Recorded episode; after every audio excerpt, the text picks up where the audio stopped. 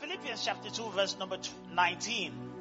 Paul writing, he says, For I, I know that this will turn out for my deliverance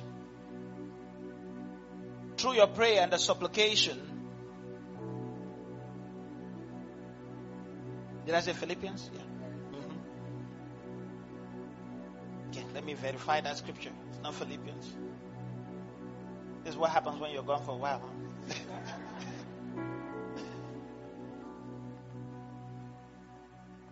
it should be. Yeah, Philippians chapter 2. Uh, oh, I'm reading Philippians chapter 1. I am reading Philippians chapter 1, but it's Philippians chapter 2. I'm like, yeah, I, I could verify that scripture.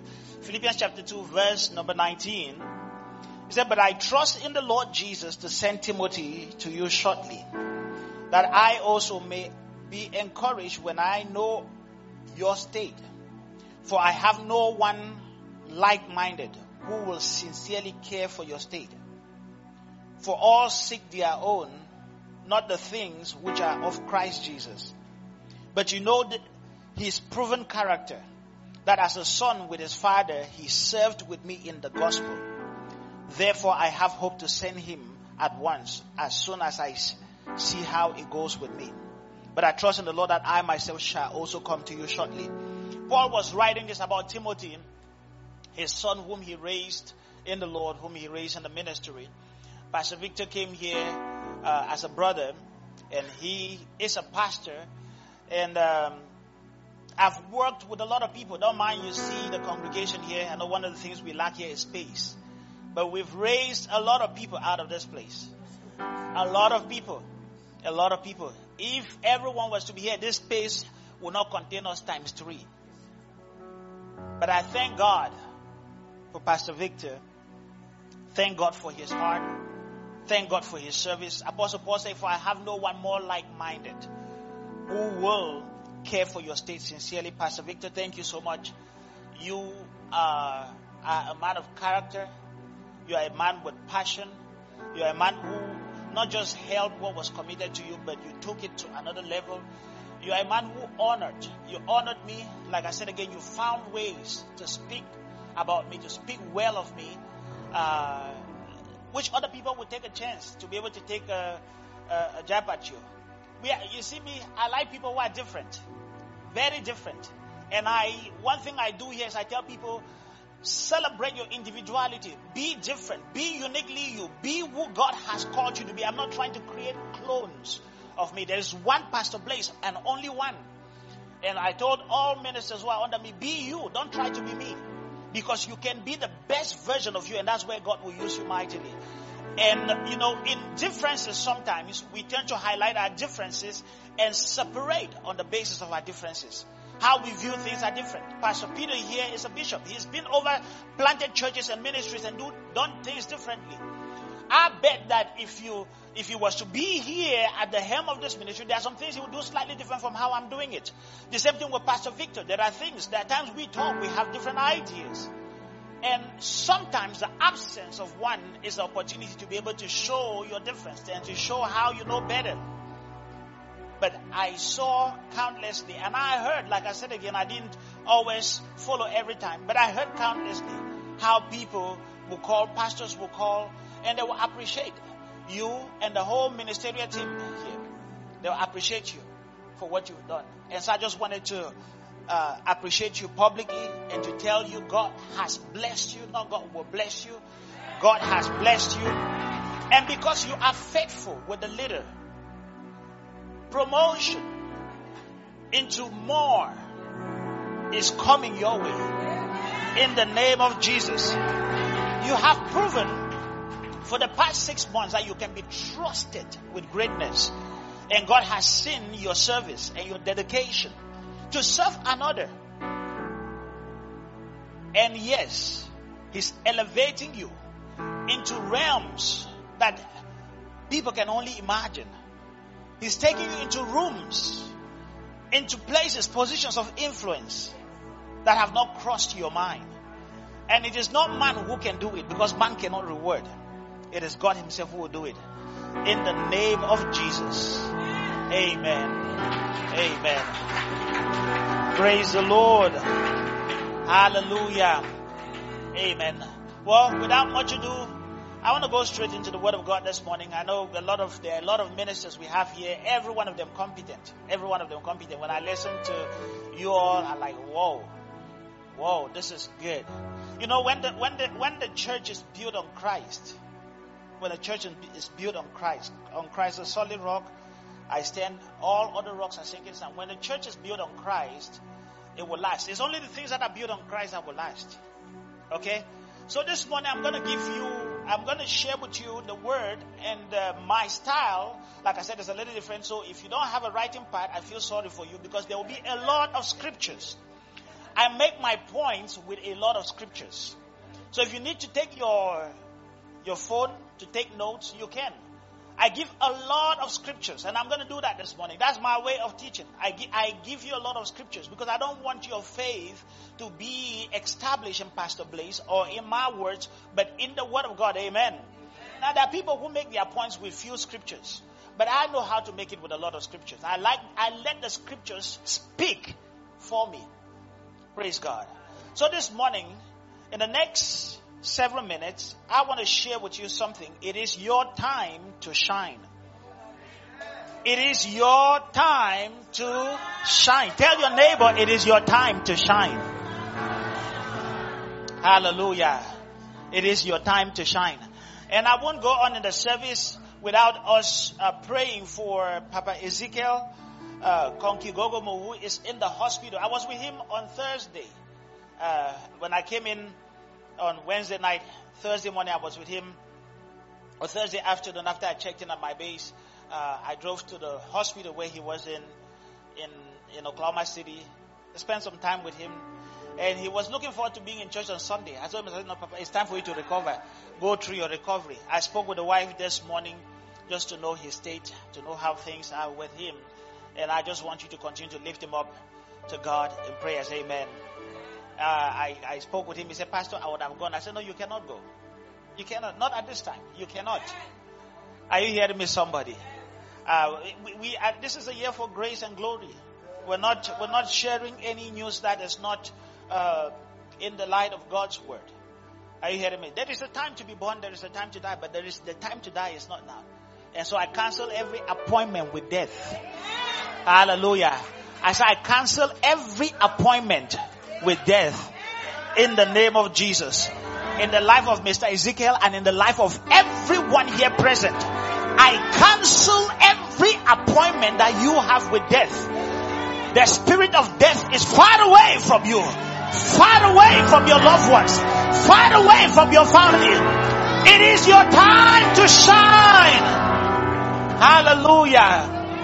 Amen. We send you love, Papa. We send you love, Mama. I know they are watching in the hospital right now, and we love you and we pray for you. God bless you. Let's go to Isaiah chapter 60. Last week Sunday, when I was watching service, and um, Dr. Roberts was preaching here, and amazingly, that was a passage he used. And that passage had been a passage I was meditating on uh, for what I was going to share with you. So when he preached on it, I like, okay, it's a confirmation. So it says, arise, shine, for your light has come. And the glory of the Lord is risen upon you. Arise, shine, for your light has come and the glory of the Lord is risen upon you. Verse 2. He said, for behold, the darkness shall cover the earth and deep darkness the people but the Lord will arise on you and his glory will be seen, will be visible upon you. Verse number three, it says, the Gentiles shall come to your light and kings to the brightness of your rising. Matthew chapter 5, verse number 14. Matthew chapter 5, verse number 14. Let me open my notes. Matthew chapter 5 verse number 14. It says, you are the light of the world. So we're going to read it this way. Wherever you see you, you're going to put I am. I am the light of the world. Do you believe it? I, I am the light. I am the light. There's a reason why I'm being celebrated because I'm the light. You got to make a choice. If you are the light, and if you're the light, you will only be celebrated. Celebrities want to go under the light, and you are the light. So let's read. Want to go? I am the light of the world. A city that is set on a hill cannot be hidden. That's who you are. You are a city set upon a hill and you cannot be hidden. If you've been hiding, it is your time to shine. Tell your neighbor it is your time to shine. Okay, maybe your neighbor will say, Pastor, I'm already shining. Tell them you will shine brighter. Oh no, the best is not been heard of me yet. The, oh no, tell them, are you ashamed? Some of you are afraid to say it. You think it's humility. It's not humility. Never you take, never you apologize for who God has met you. you didn't hear me. I said, never you apologize for who God has met you.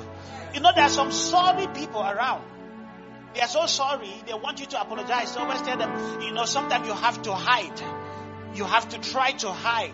Because if you don't hide your glory, then they will be offended. And I, you know, just like what you're trying to show off. I'm not trying to show off. I'm the light. I am the evidence of His glory. Hallelujah. It is your time to shine. It is your time to shine. It is your time to shine. It is your time to shine. You are the light of the world. And that's Jesus speaking. He says, you are the light of the world. You are the city which is set upon a hill that cannot be hidden. Cannot be hidden. Nothing will hide your glory. No darkness from the pit of hell is able to hide your glory. No power of the devil is competent enough to be able to overshadow and overpower you. Are you hearing me, somebody? Or some of you, you know, just somebody, you may be dealing with depression. There is no depression strong enough that can overcome the joy of the Lord. I'm provoking something within you to be able to arise and overcome that which is trying to overcome you. Are you hearing me, somebody? I don't know who it is, but somebody is dealing with depression. There's a lot of pressure you're dealing with. Tell yourself, it is my season to shine. It is my season to shine. And I have no apology for shining. Arise, shine for your light has come. And the glory of the Lord is risen upon you. You see, the glory of God is guaranteed for everyone who is a child of the kingdom. It is not for a select few. It is for everyone who is born of God. Christ in you, the hope of glory. So the glory of God is guaranteed to everyone who has Christ within them. The glory of God is the distinguishing factor or the characteristics of the life of a believer. It is the distinguishing factor. You know, sometimes people don't understand the reason why we thrive.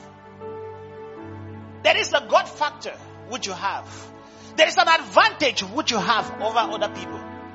If you are not using that advantage, then you are letting some of your privileges sit on the side. There is a God factor that is supposed to distinguish you set you apart from every other person.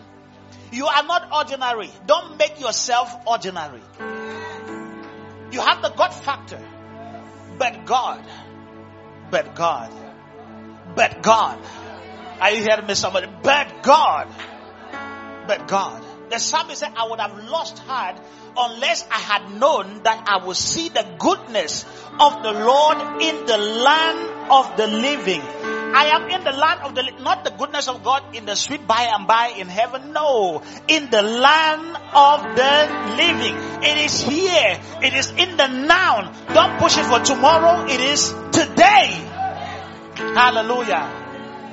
It is your birthright. It is what belongs to you. Arise, shine. If you've been sitting and wallowing in shame and failure and darkness, it is the time for you to rise and shine. The Hebrew word for glory, it's, it's spelled two ways. It's kavod, K-A-V-O-D, or kabod. Kabod. In fact, there was a child, there was some, a child that was born when the Ark of the Covenant of the Lord was captured. The mother named him Ichabod. The glory has departed, but your glory has come. Hallelujah. The word means weight. That's what glory means, what weight. It is what tips the scale for you. The weight of his glory. It is, it means importance. It means heaviness or difference. It is what makes a difference in your life. It is the weight of God's glory on your life. It is the weight of God's presence, the heaviness, the importance of God in your life. Glory is what makes you VIP or VVIP. Very, very important personnel. Hallelujah. And if you understand who you are in Christ, there's a certain way you will live. There's a certain way you will walk. There's a certain way you will carry yourself. There are certain things you will not stoop by and do. You know, I was in the, being, being with different people, thousands of people in the military. There's one thing that you go there ask about me. And there were many people who were Christians. There were some who were ordained ministers. But the one thing that somebody, a lot of people said to me, you know, people are observing. They said, we never heard you use a word, a curse word, or use any kind of word.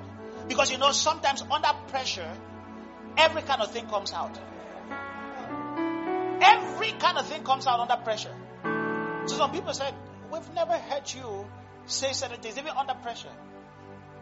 And so there was one lab or one class we were doing where, you know, the instructor said, yeah, this one everybody curses because you get frustrated. And people, I didn't know, you know, sometimes you don't even know what's happening around. I didn't know people were listening in my space. People were just around me because you have your own secret space where nobody, people were around me just listening to hear if I will curse and how I expressed my frustration. And I didn't. So I heard one of them, in fact, one of them wouldn't even like me at all. He was telling somebody, you know, one of the things I respect about this guy is he, he just has a way he does things. That's different. I don't like him, but I admire that about him.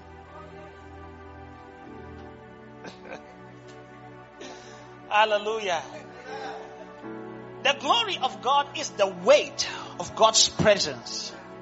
It is the heaviness of God that comes upon you to make your life. It is the importance of God upon your life. Simply put, let me put it in other ways, in other words today. The glory of God is the presence, is the weight of God's presence in a life, in a place, or in a thing. It brings about or it results to splendor, to majesty, to magnificence, to grandeur, to beauty, to honor, to dignity, and greatness in the person who is the carrier. Everyone who is the carrier of God is honored. Let me ask you a question. You know the donkey that Jesus rode on to get into Jerusalem? Do you think that donkey is special? Did the donkey walk on the red carpet? Oh, you all, you all are looking at me. You're, you're, you're tired? Are you bored? Did the donkey walk on the red carpet? Was the carpet laid for the donkey?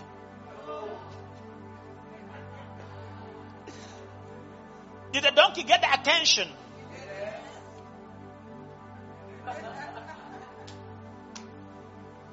Are you, are, you, are you getting my drift now? It was the carrier of the glory. So everywhere the glory went, the donkey went.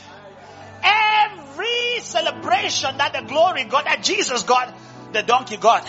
If they were parting ways, they went and said, no, the donkey is not for you, it is for Jesus. When they were saying, Hosanna, Hosanna, blessed is the name of the Lord, and they were making ways, the donkey was just putting his head. Are you hearing me, somebody? I said, are you hearing me, somebody? That is what becomes of every carrier of his presence. In fact, God is invisible in our lives. Are you seeing God in me? Are you seeing God in me? No, you don't. I am the carrier. I am the expression of his presence. Hallelujah. The visibility of God is seen through my personality. Oh, you didn't hear me. You look at you the way you look. Because of Christ in you, there is a glory that excels. There's a glory that brings about splendor. There's a glory that brings about grandeur, honor, dignity, respect. It takes you to places unimaginable, unthought of. Because He is your light. So the Bible says, arise, shine, for your light has come. Your light has come. Just arise. That's all you need to do. Rise up and shine. When you rise, you shine. You see, sinners and kings and their kingdoms, they are attracted, they'll be attracted to the brightness of your rising. Like Isaiah said in Isaiah chapter 60 verse 3. He says, Gentiles shall come to what? The brightness of your rising. They will come. They shall come. They'll be attracted to you for no reason. I've always told people if you're a young girl here and somebody is telling you, well, you know, uh, there are many women in the world and you know, you, I'm trying to help you by dating you. Tell them you don't know who, you, you don't know what you're talking about. You don't know whose child I am. You don't know what I carry. I carry glory. Are you hearing me, somebody? There is something special in me. You are blessed to even talk to me. So if I gave you attention, you should be thanking God. Oh, no, you, oh, you need to understand who you are. If I gave you attention, you thank God. And so you better correct your attitude before coming back to me because my father is a king. I am a blessing. See, didn't the Bible says that when one finds a wife, he finds a good thing and obtains favor? So if you're a young girl, somebody's talking to you, say, well, you know, I know age is catching up on you. I'm trying to help you off the market. Tell them, no, I carry favor. There is something I carry which you need. And you better make sure that you are worth the favor I carry. Oh, are you hearing me, somebody? You better make sure you are worth the favor which I carry. This thing, sometimes people talk to you, have low self-esteem. For what? Oh no, I have high self-esteem. High. Think of yourself high. Because you are a child of the Most High. Hallelujah. I say hallelujah. Amen. Gentiles shall come to the brightness of your rising. Me quickly do some, give you some things that will help you. You know, unfortunately, many who are called to live the glorious life are still wallowing in shame, in defeat, relative darkness, they are wallowing in depression and oppression because they have refused to arise. They've refused to rise up to become who they are supposed to be. To become who they are supposed to be. So today I want to share with you a few things. There, were, there, are actually five things, but I don't think I have enough time to share with you five things. So if we stop at two or three, uh, then it just means you come back to next service and we continue. Amen. Let me share with you some five things. There are more than five, okay? There are many, many things that will either increase or hinder your glory. Okay, let me say this way. There are five things, or there are things I'll share with you. Today I was planning to share five, but for the sake of time, I won't be able to share five. We have communion and other things. That will either increase or hinder or diminish your shine. You see, paint has different shades. There is what they call glossy, there's what they call semi-gloss, there's flat paint, there's a paint that doesn't shine at all, it doesn't reflect anything, you, it doesn't matter the intensity of light you, you, you, you point at that paint or painted substance, it doesn't shine. There is something in that one paint that makes it flat. And that's how some people's lives are flat. They are supposed to shine, but they are flat. They are opaque, they are dull. But I want to share with you some things that will increase your shine. Tell somebody, increase your shine. Increase your shine. Increase your shine.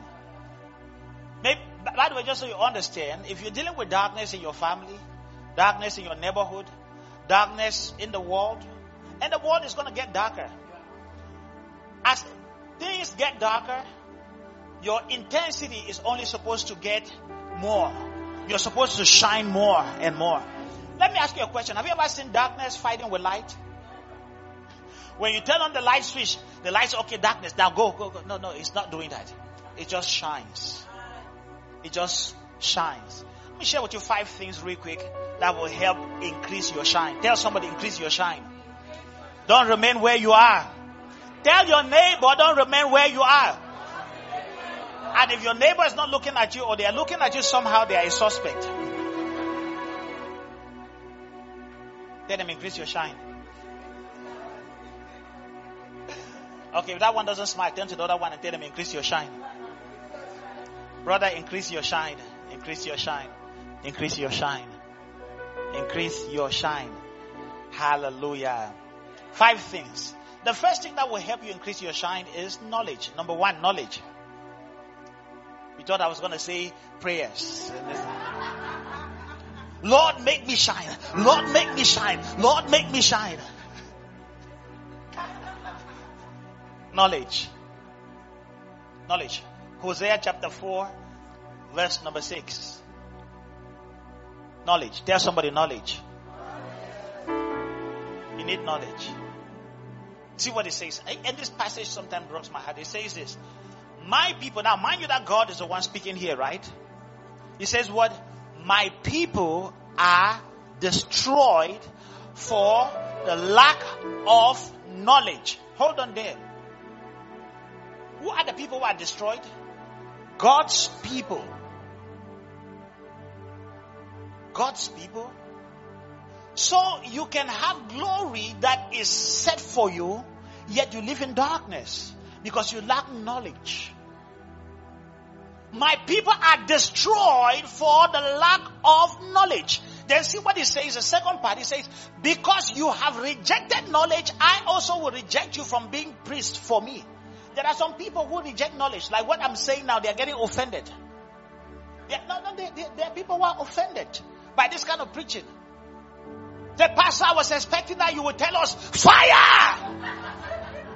They're rejecting knowledge. This particular knowledge they have rejected. I was expecting you to tell us about Jesus is coming back. He's coming back. It's another knowledge. But receive knowledge of glory.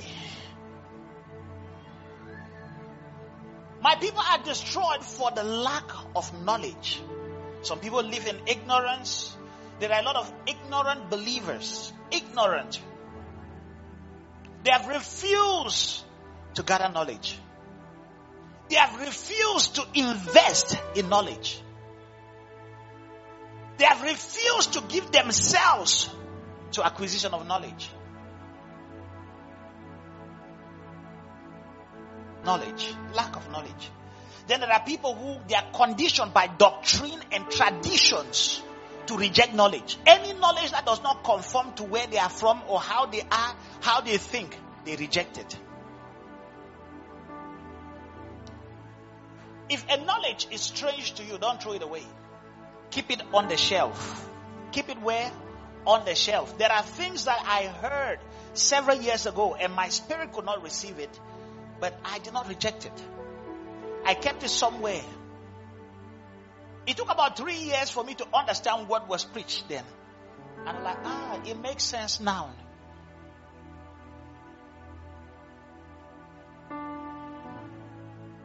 Lack of knowledge. Lack of knowledge. lack of knowledge. Let me show you a few more scriptures here. Like I told you, scriptures will make the points for me today, not me. Because some of you, you are still getting to know me, but this is how I preach. I don't know how to sugarcoat things differently. Daniel chapter 11, verse number 32. Now, what I'm giving you is knowledge, okay? That's why I told you get your Bible, get your notepad, write, write. TikTok video doesn't give you knowledge, it entertains you. Some YouTube entertains you, it doesn't give you knowledge. Now you can get knowledge from there, but there are a lot of people, you know what we get? Entertainment. We laugh. Funny videos. You know what the people are doing? They are using knowledge. They're making money. And it's not a problem. Let them make money. It's fine. But you also make sure you are not being what Nigerians will call mumu. You're not being stupid. Get knowledge. I said, get knowledge. See what uh, Daniel says. He says, Those who do wickedly against the covenant, he shall corrupt with flattery. You know what flattery is? It's lies, it's false knowledge, it's half knowledge. Those who do wickedly shall corrupt with flattery. But see what he says. But the people who know, who have knowledge of their God shall be strong and carry out great exploits. Your knowledge of God makes you strong. It makes you irresistible. It makes you immovable. It makes you a candidate for exploits. So tell your neighbor, get knowledge. Don't become ignorant. Get knowledge. Knowledge. Knowledge. Don't just get excited. Get knowledge. Excitement is good. But knowledge, you need it. Are you hearing me, somebody? Knowledge. Second Corinthians chapter 3, verse number 17 to 18. I want you to see this. This is very important. And this gives a contrast. The whole Second Corinthians chapter 3 gives a contrast between the glory that was, the one that was passing, and the glory that now is. The glory that excels. Second Corinthians chapter 3. We'll just begin from verse 17 for the sake of time. It says, Now the Lord is the Spirit. And where the Spirit of the Lord is, there is liberty. We love this. Oh, I am free. I'm free, Pastor. Free. Don't give me too much work. The Bible says the Lord is the Spirit. And where the Spirit of the Lord is, there is freedom. I'm free to run. It didn't say you are free to be ignorant. It didn't say you are free of responsibility. Let's look at verse 18. Verse 18. He said, but we all, somebody said we all, even in the midst of liberty, but we all with unveiled face, beholding as in a mirror, the glory of the Lord are being transformed into the same, into what? Into what? The same image from glory to glory. Just as by the Spirit of the Lord, we are being transformed we are beholding as in a mirror. You know what the mirror is? The mirror is the Word of God. The Word of God is like a mirror. When you look into the perfect law of liberty and you acquire knowledge, knowledge of who you are, knowledge of what God has called you to be, there's a certain change. The Bible says you are being transformed into the same image from glory to glory. So I don't know what glory you are in right now, but there is more. That's why I say you must increase your shine. Tell your neighbor, don't settle. There are a lot of Christians who have settled, settled for the status quo. Don't settle. Don't settle. Increase. There is more for you. Are you hearing me, somebody? There is more for you. You know, uh, one of the things when I came here, I thank God we have problem. We have a problem here. It's a good problem. That this place is small, getting smaller.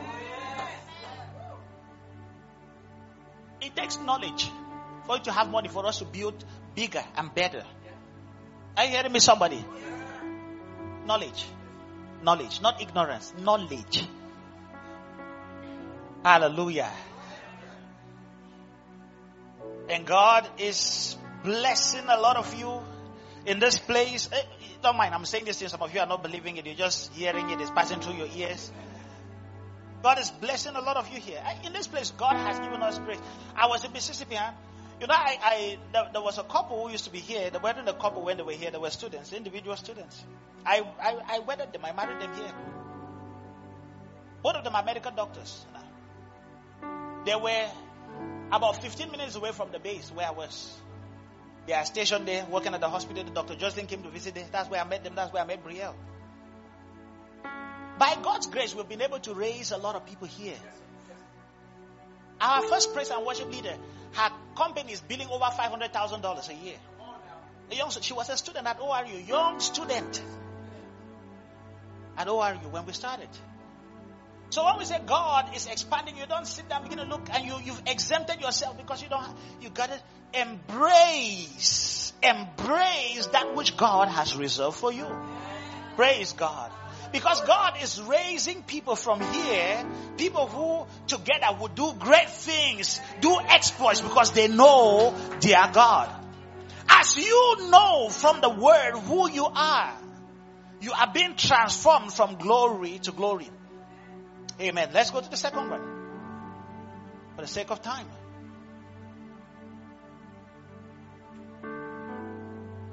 Second thing, so the first one is what knowledge, right? Second one, remember I said zeal is important, it's good. So the second one is passion. Tell somebody passion. As a pastor, how? Passion. How will passion make me increase in glory? Passion. There are some believers who are passionless. They, are, they don't have passion at all. They are zealous. They are not zealous. They are zealous. You see, when we are celebrating, we are dancing. Lack passion. Imagine if MJ was here singing to you and just doing, have no passion. You're just looking at him like, what is wrong with this one? Passion. Tell somebody passion. Passion. Passion. Passion. Passion. Passion. Let's look at Psalm 69 verse number 9. Psalm 69 verse number 9. Passion. Get be a passionate Christian. He said, because zeal for your house has eaten me up. Has done what? Eaten me up. Higher. So everywhere he goes, people who are passionate about God, they do not, they don't, they don't stand for the status quo. Because passion, there's a certain drive they have with them. He said, because zeal for your house has eaten me up, and the reproaches of those who reproach you have fallen on me. I take it upon myself this was talking about Jesus. In fact, Jesus, this was when Jesus began to behave somehow. The knowledgeable disciples around him remember this passage. Let's go to John chapter 2. John chapter 2. Who is our example? Jesus, right? Jesus is our example. John chapter 2 verse 13 says this. It says, Now the Passover of the Jews was at hand, and, the, and Jesus went up to Jerusalem. Verse 14. And he found in the temple those who sold oxen and sheep and doves, and the money changers doing business. Is it wrong to sell things? Is it wrong to do business? No, they just were not doing it at the right place. They had converted what should be for something else into something else. So when Jesus went there, he could have just said, Well, I don't want to rattle the waters. You know, these people are the old ancient people. They are the Pharisees and the Sadducees. And some people are Sadducees. Hopefully not in this church. Some people are far, you see. Some are sad, you see. And those were the people. They had long beards, wore garments. They were the upper echelons of religion. And Jesus, being a young boy, no, Jesus was 30. Some of you don't believe that, huh? He was 30. I was amazed at, you know, Robert Liardon when he was here last week. At the book he wrote, God's General, wrote it at 24.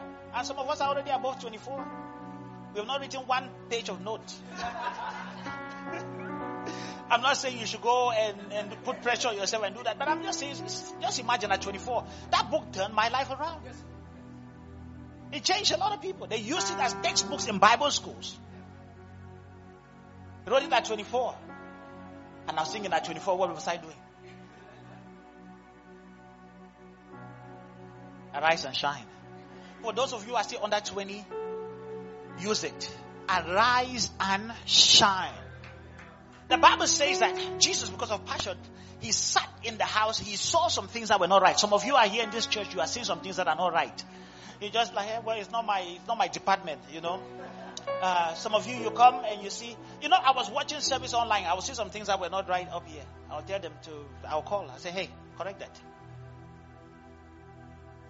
When I came to the church, I like those chairs, but in fact, praise and worship team, we need to replace those two chairs. So you all give me, yeah, we need to get good, better keyboard stools. I, I cannot sit still when I see things that are not in order. That year came, he saw the parking lot, the, the, the, the, parking lines were beginning to disappear. Some people didn't care. They didn't care if they scratched somebody's car. But he found a way. Are you hearing me, somebody? It's called what passion. They have passion for things. So when Jesus came and they were doing things, the Bible says he made a whip. Now see this. Put, put that scripture up. He did what he made a whip. He took time. Passion is not anger. It's not outburst of rage.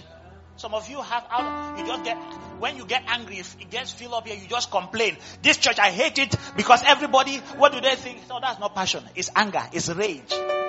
Passion simply means that you sit down, you see some things that and you're like, well, I'm to rise up. I will try to make a difference here. I will make a difference here. I will do this, I will do that to make a difference. If I cannot make a difference, I will tell somebody else to do. The Bible said when he had made a whip of cords, I can imagine Jesus. He entered that temple, he drove them, hey, you, out. All out of the temple with the sheep and the oxen and poured out the changers' money and overturned the tables. Deliberate, intentional, passionate. So when they were, you know, can you imagine his disciples? They, they sat around. Some of you get embarrassed for other people. And I can imagine some of his disciples were embarrassed. They just look at him like, ah, something. It was my wife. She began to try to do baby, baby. But passion had consumed him. And when he had met a whip of cords, so let's go for verse 16. Verse 16, let's go verse 16. And he said to those who sold doves, Take these things away. Do not make my father's house a house of merchandise. Then his disciples remembered, they remembered that what it was written, zeal for your house has eaten me up. Zeal. It is the zeal of God that brings about his glory. If you don't have zeal, you don't have passion, don't expect glory. Are you hearing me, somebody? There are some people that say, arise, shine you have to pray for them to rise. They'll be rising like, uh, do I stand? Arise and shine. It takes passion. Be passionate about God. Don't be heavy. Don't be one that you need a tractor to lift you up. Be one who rises sharp, passionately to do things for God. Jump up with excitement for God. Jump up with passion every morning. In fact, at places of work, even in your place of work, you know the kind of people they reward? Passionate people. People who are passionate for the job. That's when they get promotions. I've been here in this work for the past five years. Nobody has given me promotion. I don't know why. You show up at work every day late. And when you come, you do the bare minimum. That's my time to go. I clocked out already. I've done my eight hours. Even me, I will not promote you. Are you hearing me, somebody? You need to have passion. Oh, don't you love Pastor Blaise? I, I, don't know how to not step on toes, you know. Yes, I just say it, you know. As I'm saying it, it helps me too, you know. Hallelujah. So they say zeal has eaten him up. Let me finish this thing quick. I, I must hit number three so that we. So, passion. Passion. Jesus, full of passion, restored the splendor and dignity of the temple. Passionate people never settle for the status quo. They are consumed with zeal to see God's reflection in everything. In their home, passionate people are people of excellence. They are passionate to see the right things. In fact, Isaiah chapter 9, verse 2 to 7, Isaiah chapter 9, verse 2 to 7, this was speaking about Jesus who was to be born, but there was something that was said at the end in verse 7. Let's go there quick, real, real quick, mediative. Isaiah chapter 9, verse 2 to 7. It says this The people who walked in darkness, the people who walked in darkness have seen a great light. Those who dwelt in the land of the shadow of death, upon them a light has shined. Why? Verse 3 You have multiplied the nations and increased its joy. They rejoice before you according to the joy of the harvest. There is a joy of harvest. Are you hearing me, somebody? As men rejoice when they divide the spoil, divide the spoil means that they are beginning to share the gain. Some people who say they are not passionate, see them when they are sharing profit. That's when you see the passion will come out. That's when passion will come out. People who are not passionate, bring money around them. You see them argue. No, that's not my share. We are supposed to do it equal. Passion will all of a sudden come out. For you have broken the yoke of his burden and the staff of his shoulder, the rod of his oppressor, as in the day of Midian. For every warrior sandal from the noisy battle and the garments rolled in blood will be used for burning and for fuel of fire. Verse 6. For unto us a child is born. You all know this passage, right?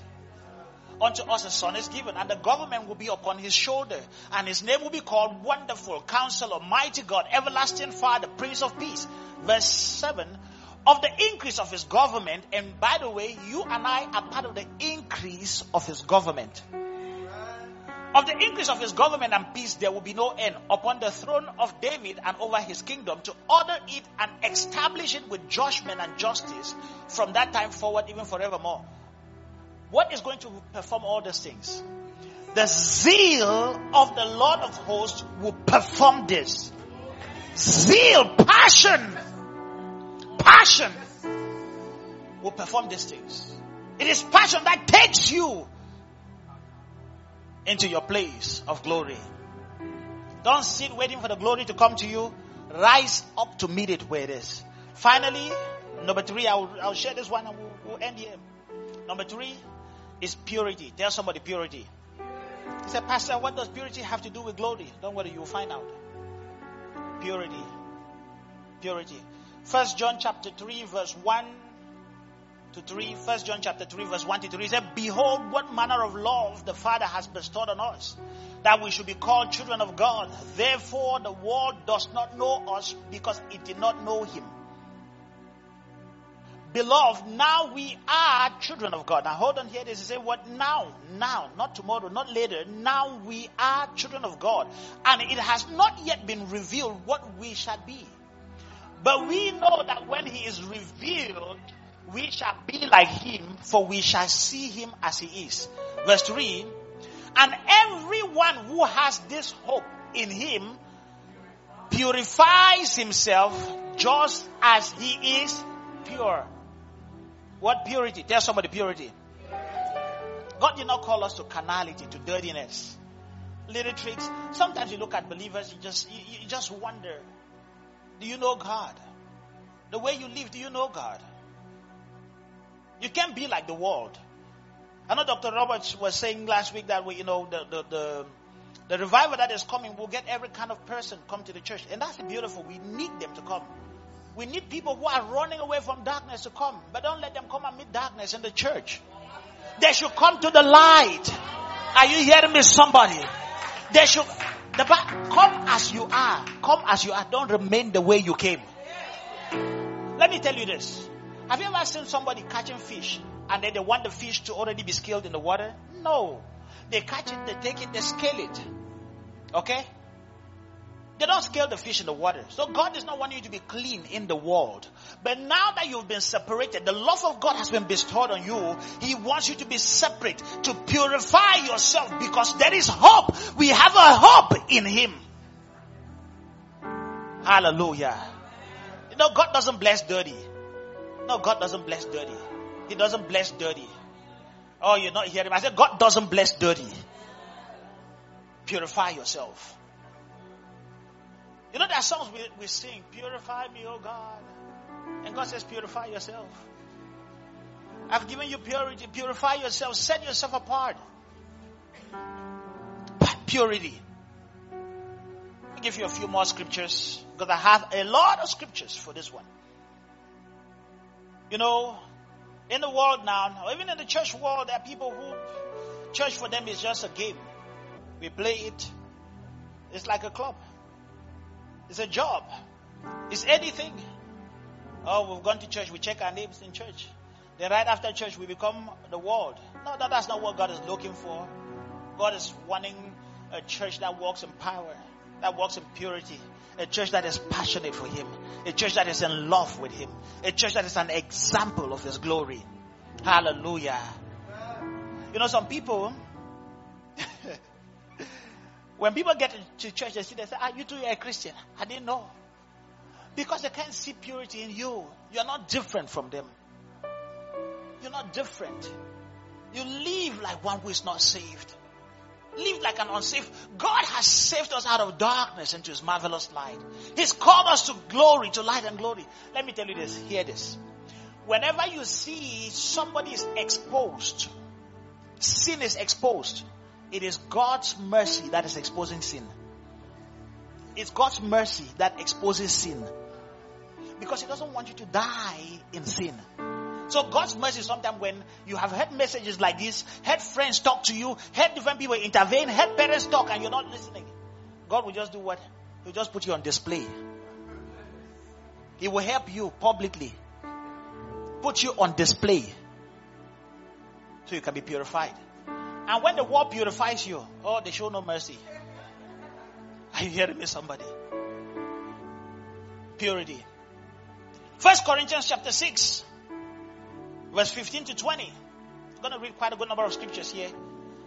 Say, do you not know that you, your bodies are members of Christ? Do you not know? The reason why you, why your light has come, why you should glory is not because of you, but because your bodies are members of Christ.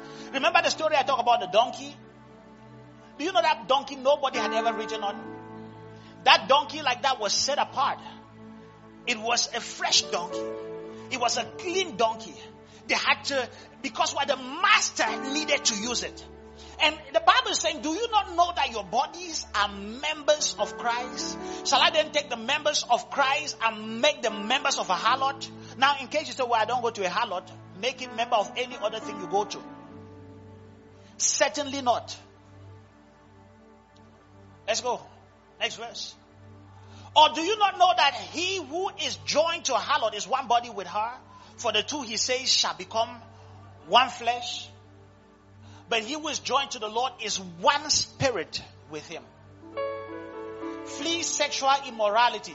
Every sin that a man does is outside the body, but he who commits sexual immorality sins against his own body. Or do you not know that your body is the temple? Is the temple of the Holy Spirit who is in you, whom you have from God, and you are not your own? Tell somebody purity. Let me give you a little more scriptures, a little more dose, dose of injection tablets. First Thessalonians chapter 4, verse 1 to 8. We're gonna close, we'll close here soon. Okay? Pastor Blaise is mindful of your time. Passionate people. Passionate about God. By the way, you don't have to worry to go to. I see they are cutting trees around, so there's food. Let me just give this one food, a little bit more. First Thessalonians chapter 4, verse 1 to 8. It says, Finally then, brethren, we urge and exhort in the Lord Jesus that you should abound more and more, just as you receive from us how you ought to walk and to please God. You know, some people think when God saves them, He saves them just so that they can live anyhow. So, Pastor, I'm zealous. I have passion. You know, there are, there are wild passions. You know that, right? There's evil passion too. So this passion needs to be under control. For you know what commandments we gave you through the Lord Jesus. Verse 3. For this is the will of God. What is the will of God? Church, let's talk together. I know we are pure, pure people, so we can read. For this is the will of God, your. The will of God is. What does it mean to be sanctified? To be sanctified means to be set apart. It means to be set apart, to be clean.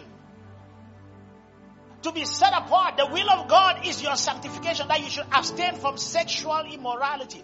Now, just in case some people say, well, you know, some people who are married, so sexual immorality is their best sin to talk about people, you know, because now they are married. So, like, okay, sexual immorality because you are, you are not a victim. Don't worry, we'll get there. Let's, let's keep going. That each of you should know how to possess his own vessel in sanctification and honor.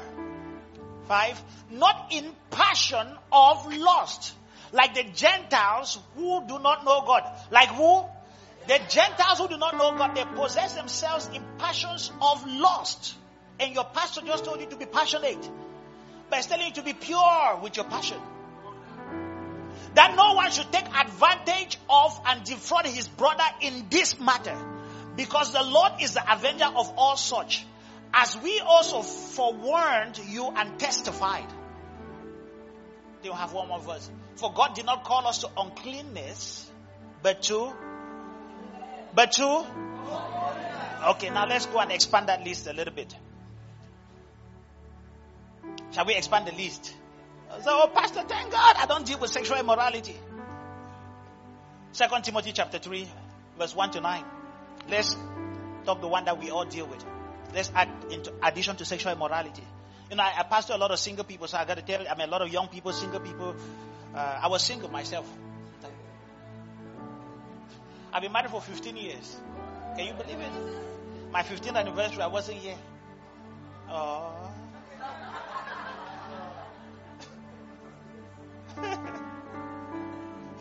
hey, Pastor Esther, 15 years together in this journey. It's been amazing. Hallelujah. He said, but notice that in the last days, and please, I'm taking this time to make a point. It is your season to shine. Don't shine that when people are looking at your brightness, they see dirty somewhere. Don't be the one where you are put in the spotlight and all of a sudden find out that you did not dress accordingly, you did not dress appropriately. That when the glory of God comes upon you, all of a sudden you are exposed. Where you should be glorying, all of a sudden now you are putting your head in shame because you're not ready. But notice that in the last days, perilous times will come, and we are in the last days, and we have been in the last days. For men will be lovers, don't mind it says men. The word men there is generic. You know, some of you who are feminists, you like when they say men and women. So now when you see this one, I say for men will be lovers. You say, okay, yeah, that one is for men. This one is for everybody. For men will be lovers of themselves. Lovers of money. Some people say, well, I don't have any issue with sexual immorality. Lovers of money. Boasters, proud, blasphemers, disobedient to parents, unthankful, unholy, one of the greatest things that the first person, you know this thing they call ingratitude? There are some people, no matter what you do for them, they cannot be grateful. Something I'll teach you sometimes is how to share testimony. When a proud person shares a testimony, you'll be confused what they are saying. First of all, to get a proud person to share a testimony, you have to beg them because they are too proud. Then when they share the testimony, you are confused what they are saying. Because their arrogance and pride would not let them really come down to a relatable level.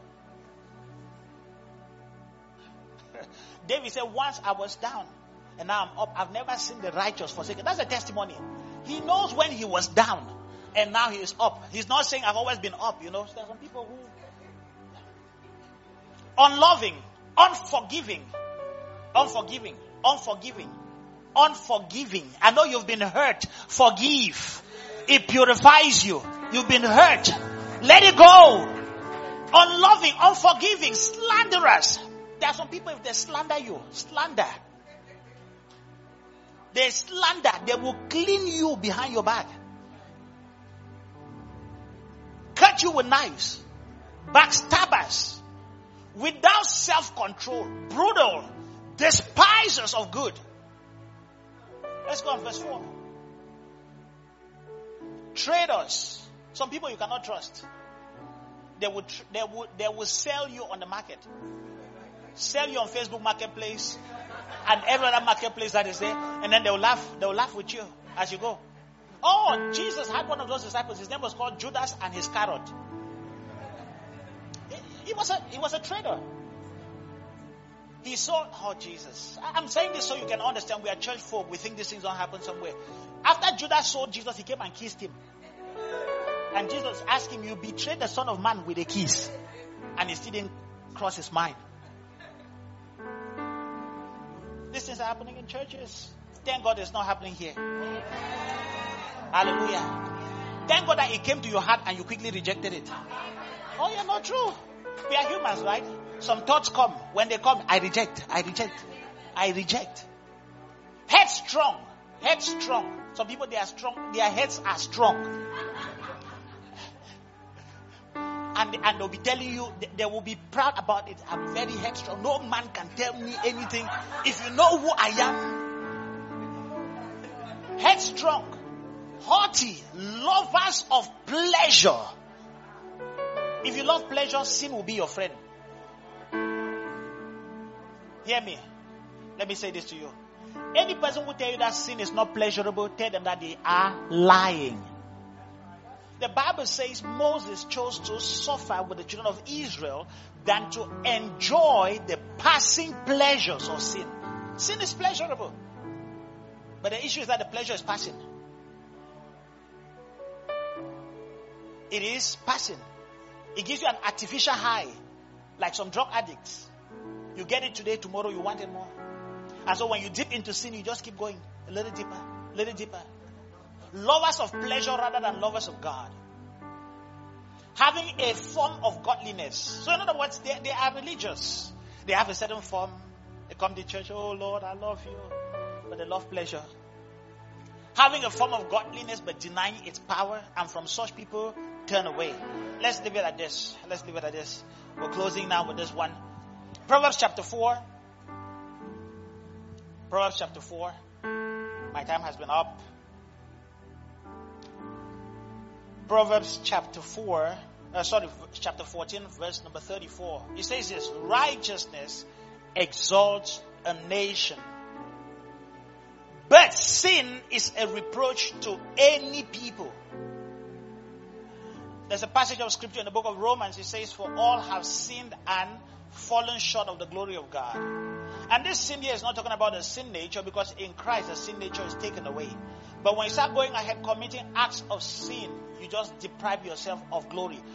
Hear this, all have sinned and fallen short of the glory of God. So when sin comes, what happens? You fall short of glory.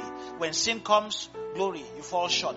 You are meant to shine, but you may not be able to shine as much as you should shine because why? You have allowed sin to dullen your spirit. You've allowed sin to take your shine. But it is your season to shine. I don't know what sin you are in. I don't know if you've been passionless. I don't know if you've had lack of knowledge. But today I came to provoke you. To say, let's let bygones be bygones. Let the days of ignorance be overlooked. You rise from today and you can say, now I rise. Like the prodigal. He said, I was sent back to my father. For I know my father that he's a loving God. He said, we have no, if we say we have no sin, we lie and the truth is not in us. But if we confess our sin, he is faithful and just to forgive us of all sin and to cleanse us of all unrighteousness. He doesn't want to cast away.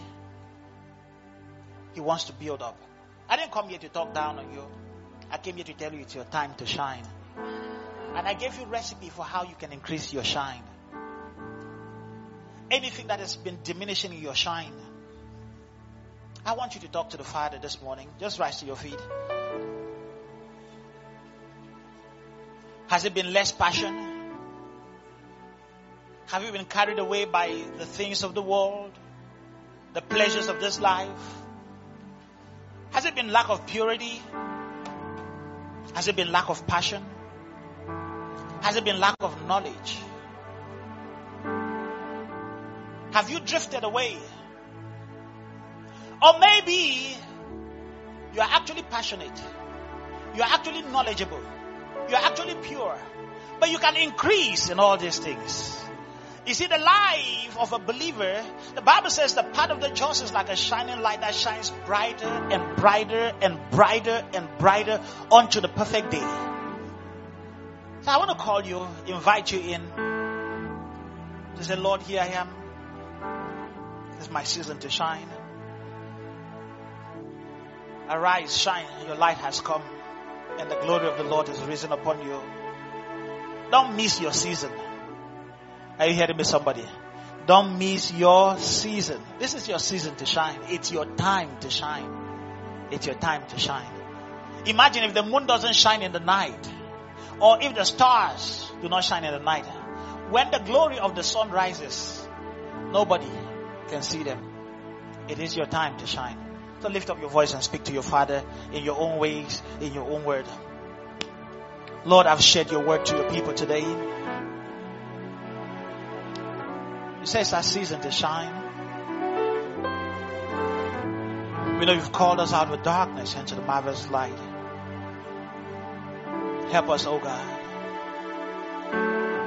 to increase in knowledge, to increase in passion,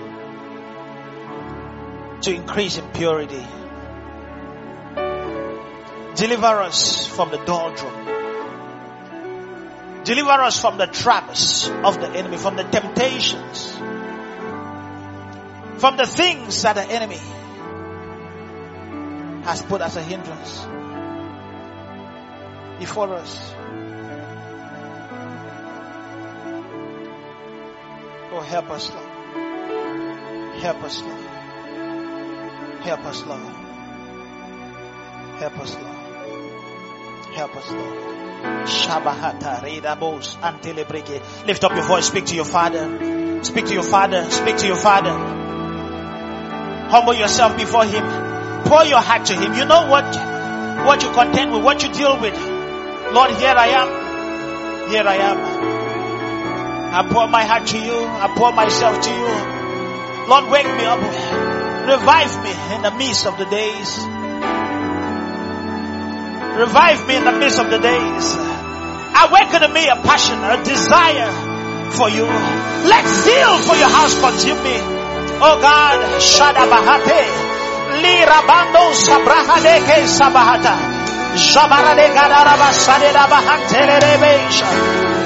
Oh God, oh God, we call to you, Shata. Come and lift up your voice, somebody. It's a time to pray for yourself. Shabaragadesha. Iprakata larabezo de etabahata. Zitaya bahata. Lord, deliver me from my tendencies, from my ways, from my tendencies, from ways of destruction. There's a part that seems right to a man, but the end thereof is destruction. Lord, Shabahata, give me the grace. Thank you, Lord. Thank you, Lord. Thank you, Lord.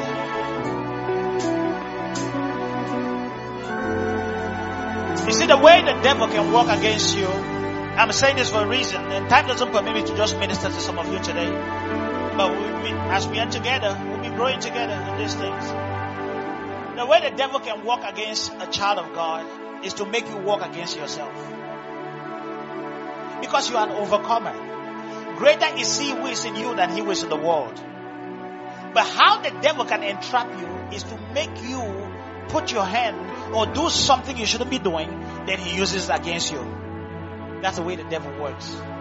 You don't want to find yourself in that trap. There's somebody here, young girl here, you're dealing with low self-esteem. As you heard this message, some of you are dealing, not just one person, some of you are dealing with shame. Because you look at your past, you look at this.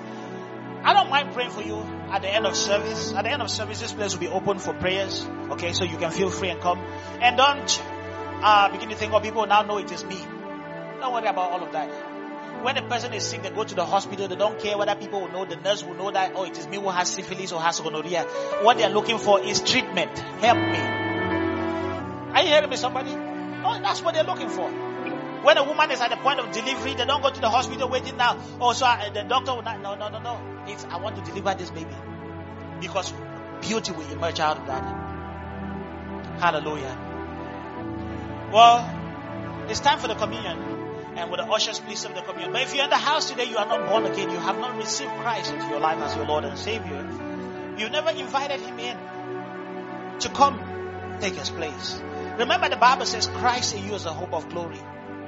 If you're here, you're not born again. Or you say, Pastor, I'm born again. It's just I have drifted away. I want to pray for you, pray with you just before we partake of communion. Is there anyone here who is not born again? Anyone here who has drifted away? Anyone who needs uh, to rededicate themselves back to the Father?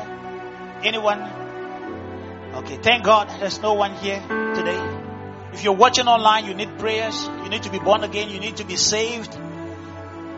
Just write to us online. We'll reach out to you, we'll pray for you. And uh, the glory of God will take you to another level, to another dimension. Let me say this to every one of you listening to me.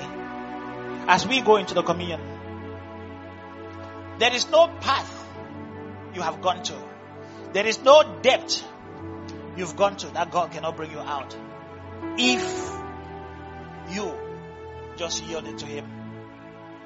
If you just yield it to Him. If you just yield it to Him.